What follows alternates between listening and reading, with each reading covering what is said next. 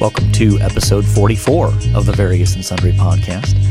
I am your host, Matt Harmon, joined live from the vault here, The, vault, the cold vault. the cold vault on the campus of Grace College and Theological Seminary, by my good friend, my co host, my colleague, and the man who will refuse your nomination to be a presidential candidate, That's right. Yeah. John Sloat. Doc, nothing going on today, right?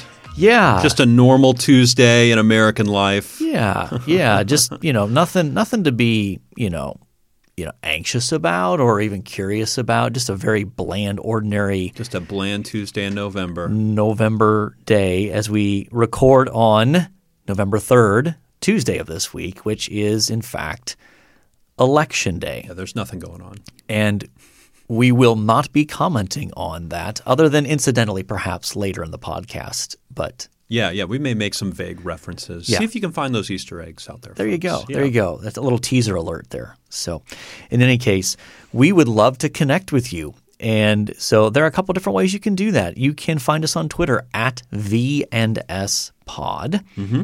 You can email the show, various and sundry podcast at gmail.com. It's been a long time since we've gotten a, listener email. Yeah. And our Facebook page. We get a little bit more interaction on the Facebook stuff, I think. Facebook, we get a little bit. Twitter, we get a little bit. The email, Yeah. not so much. Yeah, that's all right.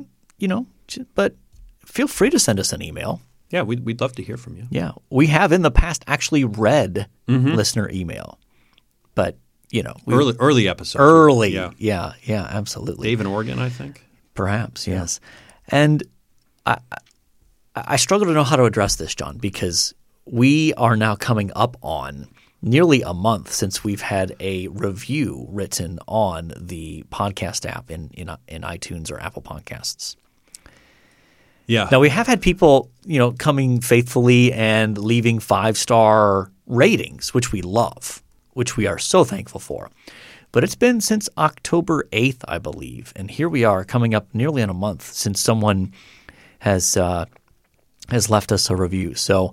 Um, I don't know if we need an intervention with our listeners or what, what we need to do on this, John, but I don't know. And you're looking for a written review. I'm looking for a written review, not not just a rating, which we love those. We love when We people love a good rating. you know, we're, we're we're doing fine on the ratings, but you know, if you want to uh, to go ahead and leave us a a a review, we would greatly appreciate that. But so, John, besides besides it being election day here, um, what what else is going on in the world? We should probably start with sports, right? Because that's kind of one of the things That's that sort of do our shtick. Yeah, yeah. Um, well, we had week eight of the NFL season. Isn't that hard to believe? We're already eight weeks in. Yeah, and we're recording on Tuesday instead of Monday, our normal time. Correct. For for uh, for um, uh, athletic reasons, uh, we had to uh, Stupid COVID reasons. um, we had to push it back to push our recording time back to Tuesday. Um, Yeah, in fact, my, my son actually did say, if you want to blame me publicly on the podcast, for Really? that, we can. Okay, so we blame uh, uh, the younger of your two sons. Yeah, Jake. Yeah, Yep, Jake. I know his name. I didn't know if we were willing to say names yeah, on the podcast, sure. Why not? but why not? Um, He appreciates a shout out. it was it was his fault. So yeah, it was, it was his fault. Sure. yeah, um, we'll, we'll pin it on him. Yeah. Um, so week eight, uh, NFL season happened. Yeah. Uh, Buccaneers came back and won last night against the Giants. Um, yeah. So the NFC East is still a uh, an absolute dumpster fire. It's it's bad. Yeah, It's bad. Um, yeah, who's going to win that division? if you're if you Because somebody has to. Like, Right. Like they have to have a winner, and that person, that that person, that team has to go to the playoffs and host a a, a and playoff host game. a game. Yes. I, if you if you force me to pick somebody out of that, I'm going to go with the Eagles. Who would the you go with? Um, probably the Eagles. The and it's all about the quarterback situation. I, I think Da- Daniel Jones with the Giants throws too many interceptions, um, and has shown he's truly uh, the reincarnation of Eli Manning and just throwing picks. Though he's got a little bit more speed than Eli Manning. That's true. That's true. As we learned a couple weeks ago. Yeah. Um, but maybe the same amount of coordination. Maybe, Uh, yeah. um, but uh, but the the Washington football team they're a mess. They're a mess. They don't they don't really have a quarterback to speak of. They don't. No, Um, Dallas, I would have picked if uh, If Dak, Dak Prescott was Prescott healthy. was around, but he he's not. Um, he's not doing well. So I, I think it's got to be the Eagles. I think. But As are, are, bad as they look, are they going to win five games and win that division? Five or six? You think? I hope so. That way, I hope the NFL just blows up their playoff thing after that out of sheer embarrassment and just says, "All right, we're going to let in the best X number of teams." Yeah, I don't think that's going to happen. But in any case, uh, the Steelers are still unbeaten. Yeah. I think that's a bit of a surprise. I think people thought they'd be good, but um, I, I think I, I read somewhere that so they're seven and zero. That franchise has never had a team that's been eight and zero, which is crazy to think given their that strange? heritage of having those great teams in the '70s. That none of those '70s teams ever got to eight and oh. zero. Yeah, I wonder. I wonder. I, I mean, I wasn't alive in the '70s, but I, I do wonder. Like, goodness, was competition better back then? Were are teams tanking now that weren't tanking then? I mean, You know? smaller league, so the talent wasn't as spread out. Also, no free agency, so um, you know it was easier to collect around. players and and keep them. But I don't know. That seems uh, seems surprising to me. And we haven't celebrated yet the fact that the Patriots are bad. Patriots are two and five. Yeah, Um, they're sitting, I think, at the tenth draft pick right now, eighth or eighth, eighth, ninth or tenth draft pick right now. and y- you're not a conspiracy theorist kind of guy. I'm not. However, When it comes to Bill Belichick, that guy is slippery and evil. Um, and I wouldn't be surprised if, if he's tanking and is going to let the Jets beat him twice. That way they get the overall number number one pick and get Trevor Lawrence. But I mean, how can you say that about a guy who does those remarkable Subway commercials, right? I mean, Bill Belichick doing those Subway commercials now? Well, did you see his press conference? Uh, oh my goodness. Um, um, where where the reporter asked him just like, Bill, what what did you think of this play or Cam's play? And he looks he looks back at the reporter and just goes, What did you think I thought about it? and the reporter just says, Thank you. yeah. It was just done. I mean, it's clear by now. It's such a game for him. Like that is I, almost wonder sometimes does he get up as much for those moments as he does for actual NFL games? That in his mind it's this it's this uh, this game for him to how do I stick it to the media here? How do I, you know, not give information? How do I just annoy people like that? It kind of was that way for Parcells a little bit, which he's a disciple of, Yep. right? Um, and I think Parcells was a little bit of a disciple of uh, Bobby Knight and, and how he treated the media. Which was not good. which was not which was not good. um, but Parcells was a little bit more aggressive and angry, whereas whereas Belichick is like certainly staunch and mean, Surly. uh, but but doesn't give him anything. Correct. Where Parcells was always good for a for a quote. Yes. Yes. Um, certainly Bobby Knight was as well. But, yeah. Absolutely. but Belichick not so much. And so we're we're contractually obligated to check in on the Jets. Yeah, we're zero and eight. And who did you lose to this week? We lost to the Kansas City Chiefs. Yeah. yeah. And I forget what the spread was on that game. I think it was like 24 and a half points, something something something ridiculous And like that. I think they still covered. The Chiefs still covered, correct? Um, wasn't it like 35 9, 35 6, something like that? the spread, uh, the Chiefs covered. It was 19 and a half. Okay. Which, if not that we're into gambling by any means, but like for an NFL game, That's a huge spread. that's unreal. Like that's not uncommon for college games where there's obvious disparities in talent. But for NFL games, like it's not very common to get double digit spreads in NFL games, let alone one that was pushing 20. Uh, and the over under for that was 49 points. Yeah, expecting 42 of that to be from the Chiefs, basically. But uh, it was under 49. Yeah, It was uh, interesting. 40, uh, uh, 44. Yeah. 44 points. Anything else on the NFL before we move on to college? I, I don't think so. The Browns lost to the to the Raiders, and Yeah, that was a strange loss in some ways. Though the Raiders, I think, are better than we give them credit for. This, it- it's just still weird to, to me that they're playing in Las Vegas. I still have not adjusted to the the Las Vegas Raiders.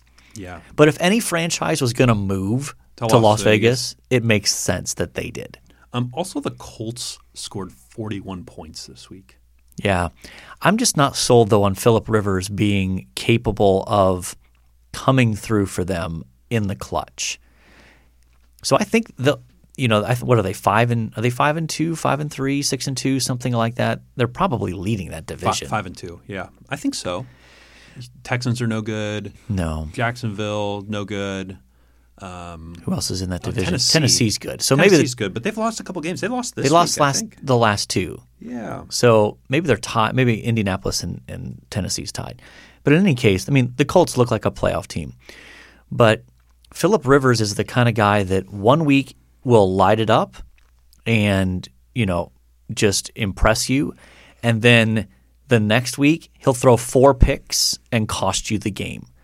And I just don't know that with Indianapolis seems like a team that's kind of built more on the we're going to run the ball, we're going to play good defense, and we need a quarterback who can occasionally make a play. Not quite a game manager, but someone who can occasionally make a play. Sure. But we're not going to win because of our quarterback play.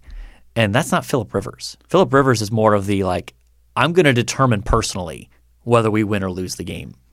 Yeah. And I just don't think he's a good system fit. But Um, do you want to give us a college football update? What happened? I would uh, love what to. happened this week? Yes. So Ohio State uh, went on the road at Penn State, which is normally an incredibly intimidating place to play. They have the big whiteout, Sure. 100,000 plus fans all in white, screaming, making lots of noise. Uh, Urban Meyer basically said it was the toughest environment he ever coached in. And, you know, he coached in the SEC as well. So uh, he said that from his perspective, he thought that that whiteout, can, that the sort of environment was worth seven to 10 points for Penn State. Really? Yes. And so that was missing because there were no fans allowed except for, you know, 500 family and sure. friends kind of thing. And uh, Ohio State went in and, and had a dominant performance. Okay. They won 38 uh, 25. And really, it wasn't that close. It had more of the feel of a game where they were in control the entire way.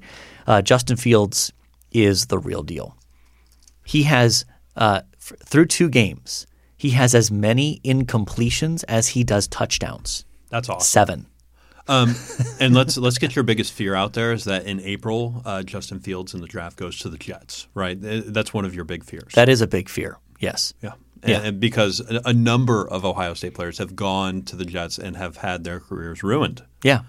Um, now that's not uncommon. A number of schools have sent Right, their- it's not unique to Ohio players, State, uh, to the Jets and have, have had their careers ruined. Absolutely.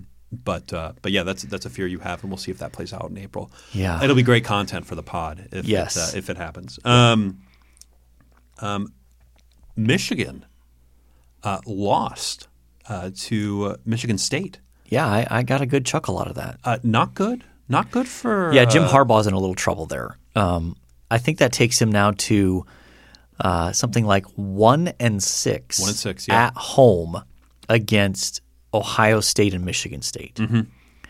And you know those being the two primary rivals, that that's a bad thing. One and six at home. and and Michigan this weekend plays Indiana, who might be the surprise Of the Big Ten, Darling. yeah, of the college football season. Yeah, and uh, they are as of this week ranked 13th, I think, in the I can't remember if it's the AP or the coaches poll. Not that those polls matter ultimately for college football, but the um, this is by far their highest ranking in decades, decades, and it'll be interesting to see. I think that game's got a lot of fun in it. I, I think it's got a good narrative to it. Uh, you know, Michigan, if they lose to Indiana, um, it looks bad for Harbaugh. Yeah. um, but it looks great for Indiana. Yeah, absolutely. So we'll see how that how that shapes up. Um, it uh, one other big story in college football. Trevor Lawrence, the presumptive number one pick in this year's upcoming NFL draft, uh, tested positive for COVID, so he did not play this past week when Clemson played Boston College. And Boston College led that game for basically three quarters plus before Clemson rallied and won by like six points, I think. So the the bigger issue is he's not going to play this next week, and they play Notre Dame. Uh, yeah, that that's that's a problem. But here, this creates a big problem for me, John, because if Notre Dame were to win that game, all of the insufferable Notre Dame fans come out of the woodwork. All of them, the insufferable ones. More than just Lee in Indiana. More than just Lee in Indiana. Yes. Though I'll give him credit. On Twitter, he acknowledged when I said a few weeks ago that Notre Dame was overrated. He agreed with me. So I'll hmm. give him credit hmm. for a hmm. moment of clarity there. Interesting. But in any case, um, I think if you look at the eye test right now, Ohio State and Alabama are the most impressive teams. Clemson has struggled, even with Trevor Lawrence, they kind of struggled against a bad Syracuse team. So That that feels like Clemson's mo though, is they like sort of, muddle their way through the ACC Yeah, and- against and- inferior competition. and then all of a sudden they get to the playoff and they're amazing. Yeah, yeah. know. So we'll see. We probably need to hit this baseball note since um, neither, you know you're more of a baseball guy. Then this the the World Series came to an end the day after we recorded the last episode. So yeah, Dodgers won the World Series. Yeah. Do you care? I, I do care. There were there were some Mets farm. There was uh, Justin Turner was on the Mets for a long time. Okay. um, without COVID uh, on the Mets for a long time, um, and uh, and went to the Dodgers and played amazing. And I always I always enjoyed watching Justin Turner uh, as a player. And they have some excellent excellent players. Um so and, and they haven't won since I think '88. Uh, so yeah, and, like that. and they've had some of the best teams on paper, and even in the regular season for the past probably four or five years. Yeah. five, six years, yeah. And and there was the narrative about Clayton Kershaw being one of this generation's best pitchers in the regular season, but struggling in the postseason. He had a really good World Series performance. And I'm really glad for Clayton. I think he, I think he deserved a World Series at some point in his career. I thought he I thought he pitched really well, but ultimately, I, I think it's a bit of a bit of a footnote in, in a in a week that was long. Yes. uh, which all the weeks right now feel long. so long. so, but let, let's turn our attention uh, to our main topic Okay. uh, today.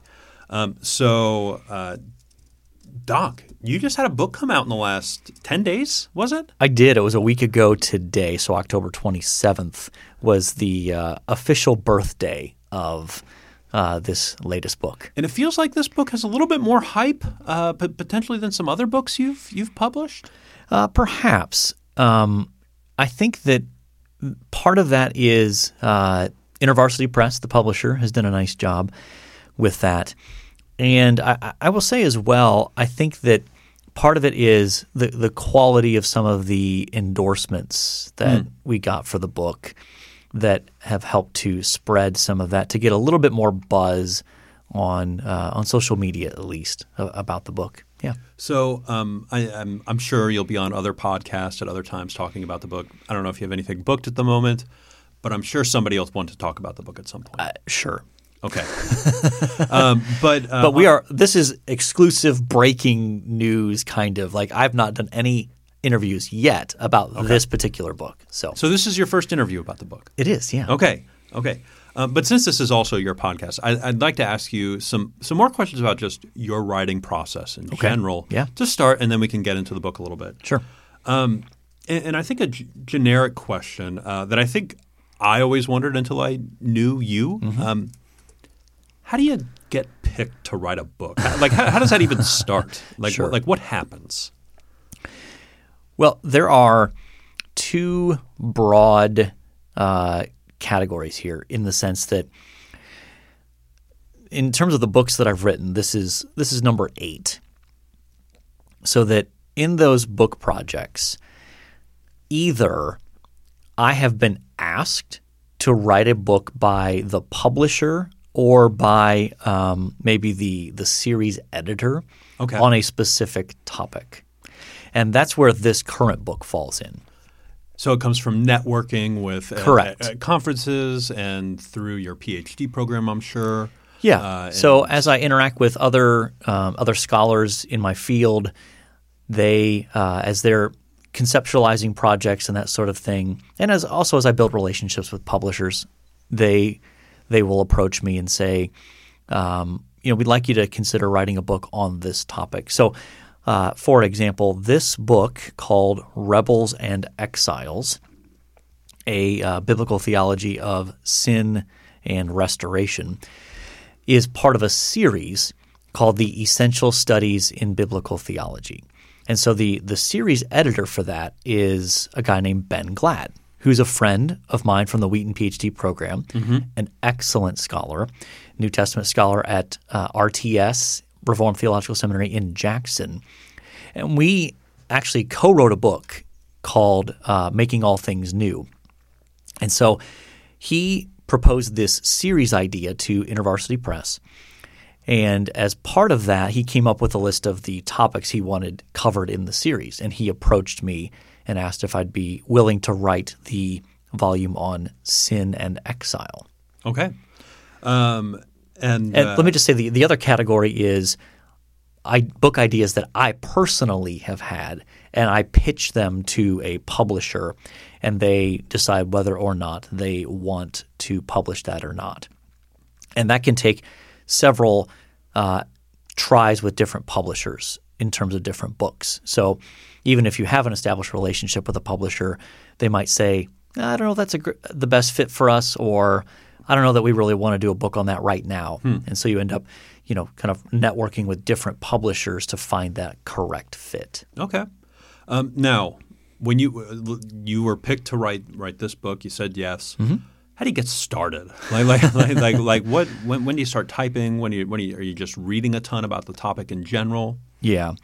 I personally um, am a big believer in outlines. Okay. In in so when I when I tackle a project like this, the the first thing that I try to do is to think about um, what are the the most important things related to that topic, and can I sketch out an initial or provisional outline that helps me think about putting some putting a skeleton together that helps me organize my thoughts. So when uh, now in in one sense this book was easier in that because I'm tracing a theme through the canon. So if you're tracing a theme through the biblical canon, it makes sense that you kind of structure the book around segments of biblical history and just kind of work your way through that that way. But even then, within that, you have to start thinking about what are the key passages that I have to address. So I tend to try to do as much on the front end myself before I get into the literature out there that's already been written on the topic so that it is as much my own thinking as the as the base and the foundation and that then I allow others what others have written to uh, correct or enhance or uh, shape what I'm doing. Uh, what what sort of uh, around writing? What sort of daily writing rituals uh, do you have? Um, um, like for instance, I remember uh, being in a seminar with Jonathan Pennington where he said at the end of every day that he was done writing, he would write out four or five bullet points of where he wanted to go next, save that in the document, and he called it parking on a downhill slope. um, that way he could get It's a good rolling, expression, yeah. Uh, easily the next day. Uh, do you do something similar, or do you have any rituals uh, similar to that? Yeah, so I I don't I don't typically end up writing daily. Um, in terms of when I find time to when I make time to write, it tends to be more um, probably three or four times a week, but trying to get blocks of time of at least a couple of hours. And uh, the primary reason for that is, is I find that oftentimes it can take you, even if you do what Jonathan Pennington suggests, which I often do, that when I finish writing for the day, that I'll try to leave some some bullet points or some things that I'm going to get to the in that the sort of the next stage of the argument or the next part of the par- uh, of that section or whatever. Uh, I've never heard the expression "parking on a downhill slope," but that's an excellent uh, a way of putting it, so that it's easier to hit the ground running. But um, it can still take a while to kind of get back into the thought world and the flow of your argument and what you're doing. So I, I find that having a block of a couple hours is especially helpful to get running up to speed. You know, it's just like kind of like if you're going out to run, you know, a little bit of a brisk walk, maybe a light jog before you really ramp up and actually like, okay, I'm going, you know, as at the fast pace I want to run. Um, Do you always write in your office? I almost almost always write at home in my study, and uh, but you know at times when I'm traveling, I like to write. There, there's something uh, just kind of cool to me about working on a book project in different locales. I mean, you remember from the mystery trip Oh yeah. when we, the, the most recent one when we were in uh, in London. I spent part of a day there writing, as well as just even you know when we had little windows in the morning. Sometimes before we kind of got the day going, I'd try to get a half hour of writing in or that sort of thing. So um, that was you know that, that's kind of fun. But the the sort of day in day out stuff is in my study at home, and this is sort of the nerdy part of me. Um, I keep a Google sheet of word counts. I was hoping to get to this. So I track word counts of what I write on different projects because I'm always working on more than one Sure. book project at a time. So I have a Google sheet that I started back in, uh, I think 2015, of tracking word counts for different projects. You know, so there'll be, you know, there's whatever the date is, and then whatever project I worked on, and how many word counts, and tracking for the year, how many, and for the month, you know, every month, how many words am I writing? Every year, how much? How much am I writing? Okay, I, I love that. Um, I remember being in a coffee shop. I think we were in Grand Rapids at a conference, Yeah. and uh, we were at a coffee shop. I think we skipped out on a session, and Probably. you were you were writing. I think I was reading, and um, I, I, I said, "All right, I think it's, it's I think it's time to head back." And you pulled up this sheet and, and put in your word count, and I was I was asking questions about it, and I, I found it fascinating. Um, so let's let's turn our attention to the book here Yeah, sure. uh, rebels and exile. Um, what what if you're going to put it in a thesis? Uh, if you're going to give me a one sentence, this is what the book is. What what's the thesis? I would say that there is a uh, a consistent pattern in Scripture that runs from Genesis to Exile, uh, Genesis to Exile, Genesis to Revelation, that um, human rebellion against God leads to exile away from His presence, and that there's a very real sense in which a major theme in the biblical storyline is God's effort to restore us from that exile.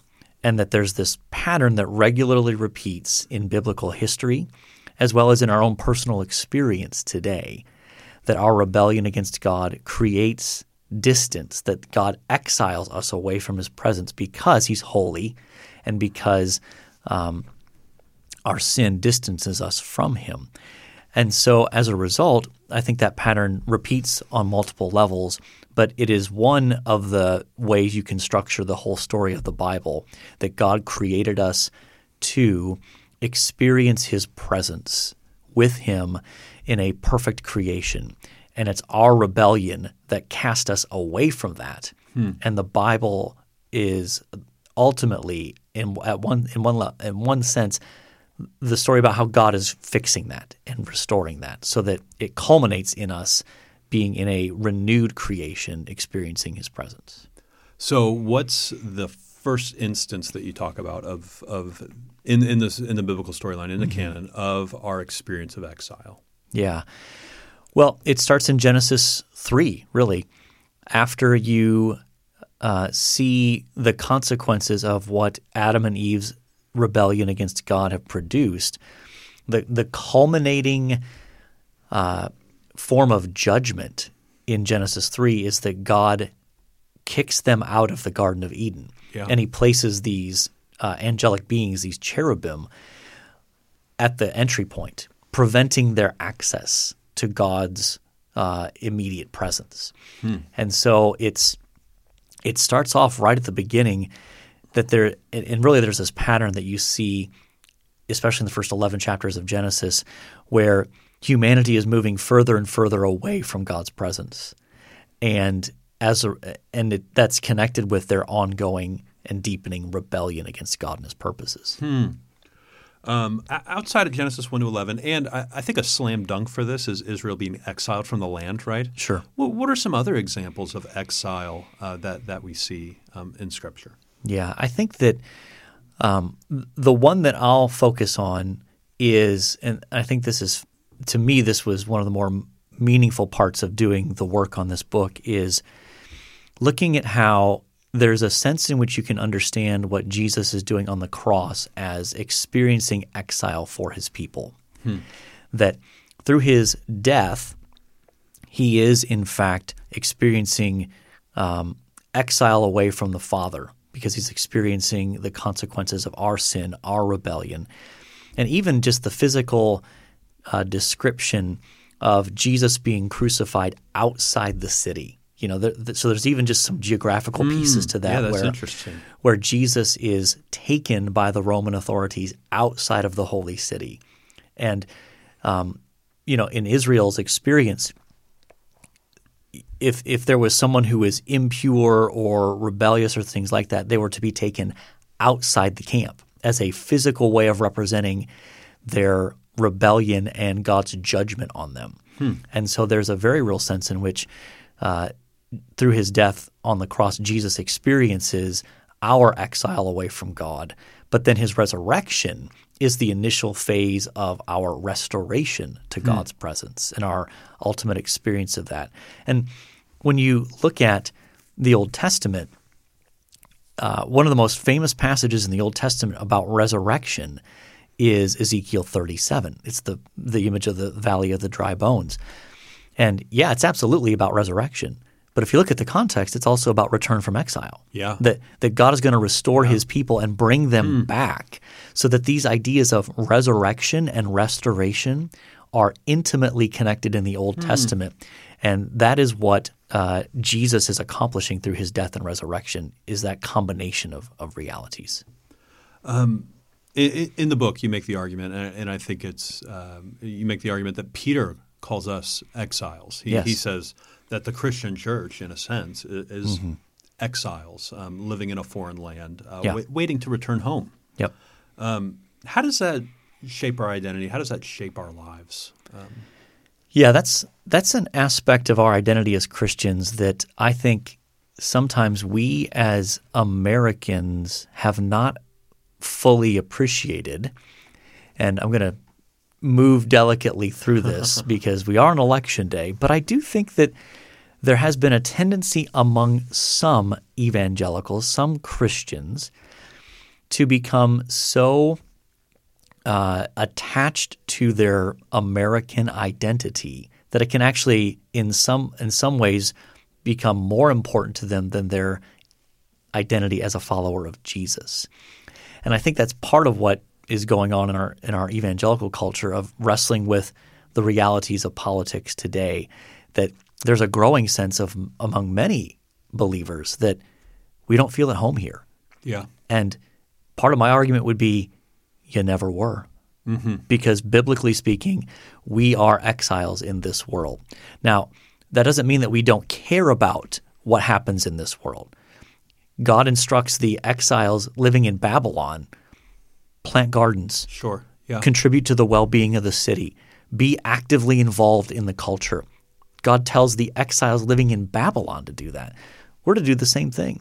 Mm-hmm. But this is not our home.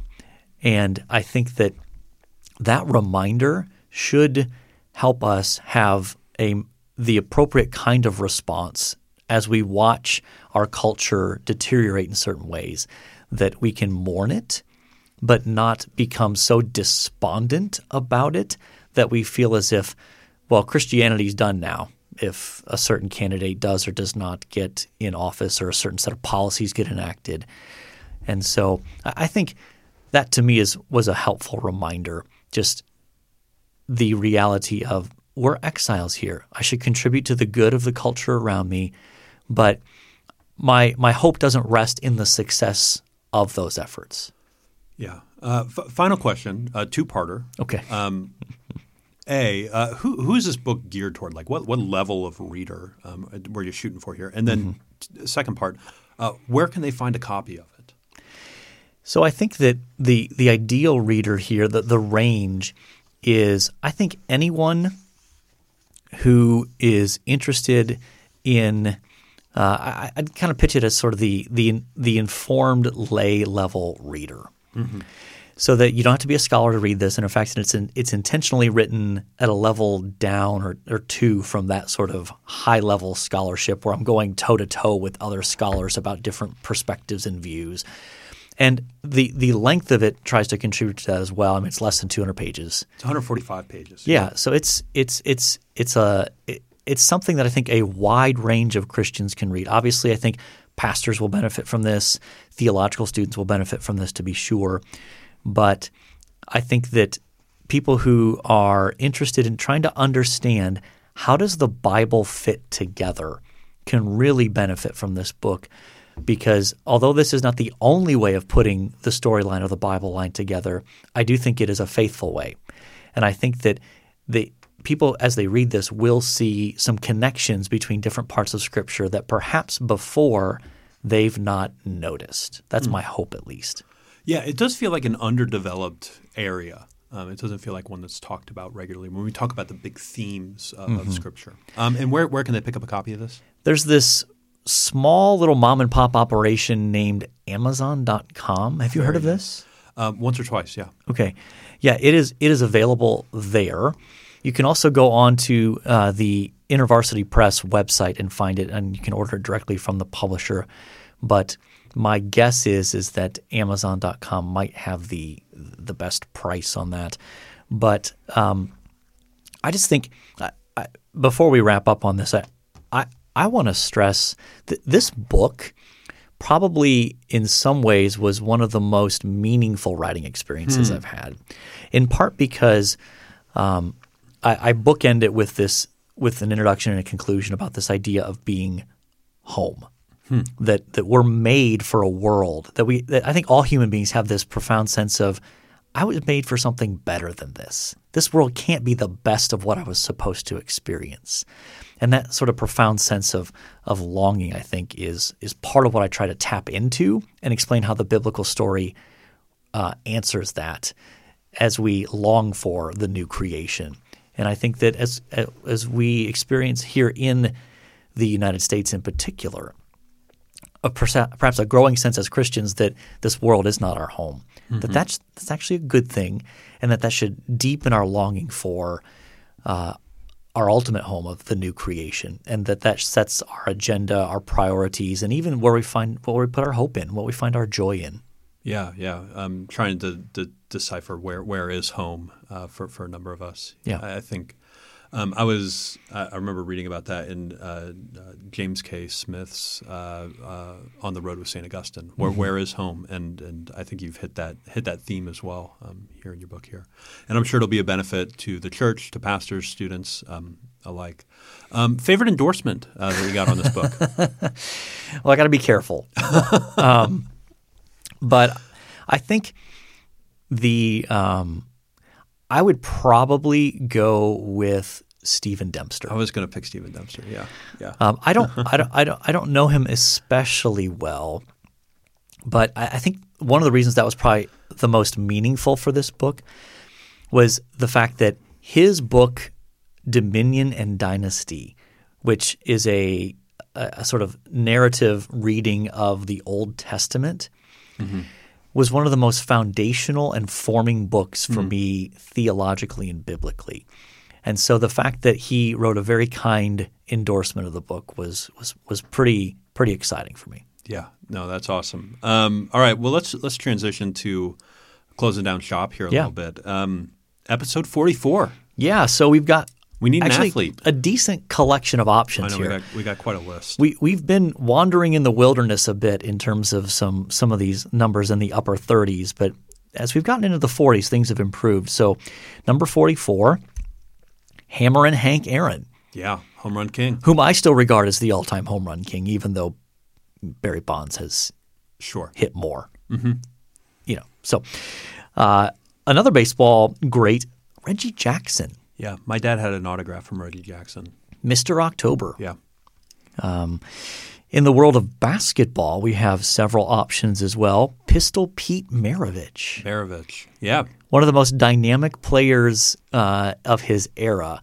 And he's a guy that, in some ways, was ahead of his times when it comes to the, the the style of his play with the behind the back passing and the the no look stuff and just the uh, just kind of the the big personality. He was a an incredible scorer as well. In fact, I think he averaged something like 40 to 45 points a game in college at LSU before, Before the the three three-point point line. line. Yeah. That's crazy. uh, also, from the world of basketball, George Gervin, the Iceman, famous for his long arms and his um, his um, finger roll. And then the last basketball player, Jerry West, Jerry West. the logo. the logo. Yeah, if you didn't know, he is the the the man after whom the the the NBA logo is patterned after. Yes, although the NBA won't admit that. Yeah, but it's obvious. Um, yes, it is obvious. They probably don't want to admit it because they don't want to get sued by Jerry West for That's right. That's exactly right. for using Um, his image. He uh, he's also with the Clippers still, and, and Yeah. I think he's getting up there. I think he's in his mid 80s. That sound right? Is he that old? I mean, he played in the uh, 60s, 60s and into the early 70s. I'm not sure how old he'd be. And then uh, our our one representative from the NFL would be John Riggins. Do you remember John Riggins, the the Washington Redskins former formerly the Washington Redskins, The Washington football the team. Washington football team now. He was their key running back in the, some of their Super Bowl runs in the 80s. Big, powerful back. Had some big games in the Super Bowl. And then we have uh, two entries for Ohio State. Dick LeBeau, Probably who better known as a coach. Right? yeah, he was a defensive back at Ohio State, but went on to have a long career in the NFL, like a 40, 50 year coaching career in the NFL. Uh, defensive backs, uh, was a longtime defensive coordinator for the Pittsburgh Steelers. And I think he did actually coach as a head coach for Cincinnati for a period of time. And then the other one is Ray Griffin was a safety in the mid 70s, uh, perhaps better known for his uh, being the brother of Archie Griffin, who we'll talk about probably next week. So, Probably. in any case, who who you like out of that list? So Jerry West is 82, Is he really? 82 years old. Hank Aaron. Do you know how old Hank Aaron is? Well, he's got to be up there as well. Seventies? 86. No way. 86 years old. Gosh. Um, both still living.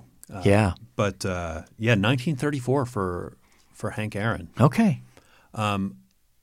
Where, which way do you want to go? I'll, I'll leave it up to you. Oh, that's tough. We talked briefly about this before the episode, before we went on air, but um, I love Hammerin' Hank Aaron.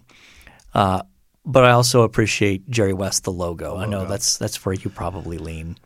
Yeah, I'm I'm inclined to go with age here. You know, Okay. pick the pick the more uh, experienced individual. So let's go let's go Hank. Okay. And I think part of what made him amazing was the fact that the way that he handled approaching and breaking Babe Ruth's record and even just some of the racial animus he faced in the midst of that. Because this was Yeah. like early 70s and uh, early to mid 70s. And he just he handled himself with with such class in the midst of that. So we're going with Hammerin' Hank. I think so. Okay. One thing we liked. Uh, well, this week uh, for me uh, on Friday, uh, Steve Cohen uh, bought the Mets from the Wilpons, and it became official. Uh, and so Steve Cohen will eventually take over. I think in December sometime, or maybe in the new year. Um, uh, he has bought the Mets, and during a time when uh, the uh, baseball is cutting cost, uh, nobody has any money because you know it was a, it was, an, it was a bad year. Um, Right. um, the Mets are now have the MLB's richest owner and are way under the luxury tax um, currently. So they are going to be spenders, and hopefully that means we're going to be competitors next year. Are there any particular? I, I don't keep up with the free agent world too closely. Are there any big free agents that are going to be available after this season and going into next season, or that that, that you have your eye on that you're hoping maybe the Mets can snag? I mean, there, there's two or three catchers that will be available. Uh, one of them is JT Rea- Realmuto, um, who's the Phillies catcher currently, who they just can't afford to sign again. Um, Trevor Bauer uh, for Okay. the Cincinnati Reds will be available. Marcus Stroman, who is already with the Mets. Um, there, I mean, there's a, there's a number of uh, Okay. a number of uh, players out there who will be available. Hope springs eternal for for the Mets fan here. Yeah, yeah, always. And we got a new owner.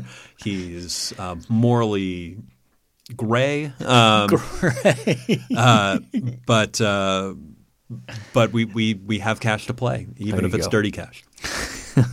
Okay. How about yourself? Yeah, so this past weekend I had the privilege of going to Columbus, Ohio, and doing some teaching at uh, Grace Polaris Church, which affectionately around here I refer to as the Mothership, one of the larger churches in the Charis Fellowship, formerly the Fellowship of Grace Brethren Churches. But uh, more so than than that, which was great, was getting to spend time with old friends. Yeah. So uh, Zach from Ohio, we stayed with him and his family, and fun to to be around his wife Sarah and their little kids are adorable. Lots of energy and just Oh, yeah. a lot of fun. And we also got to see Nate from Ohio. Oh, did you see Nate? Nate and his wife uh, and their two daughters came down, so it was great to to catch up with them. So, um, as I've mentioned before, one of the coolest things about my job is that students become friends and long term friends that I get to keep up with and see what they're doing uh, in their lives. So, Awesome. So are we at are we at the mission accomplished point here? I think so. I mean, we've done a lot. Okay, I've talked about myself plenty today, so I think I need to need to put a bow on this and, and move on. So, in any case, um, we uh, are calling mission accomplished, and so until next time, the Lord bless y'all real good. Later.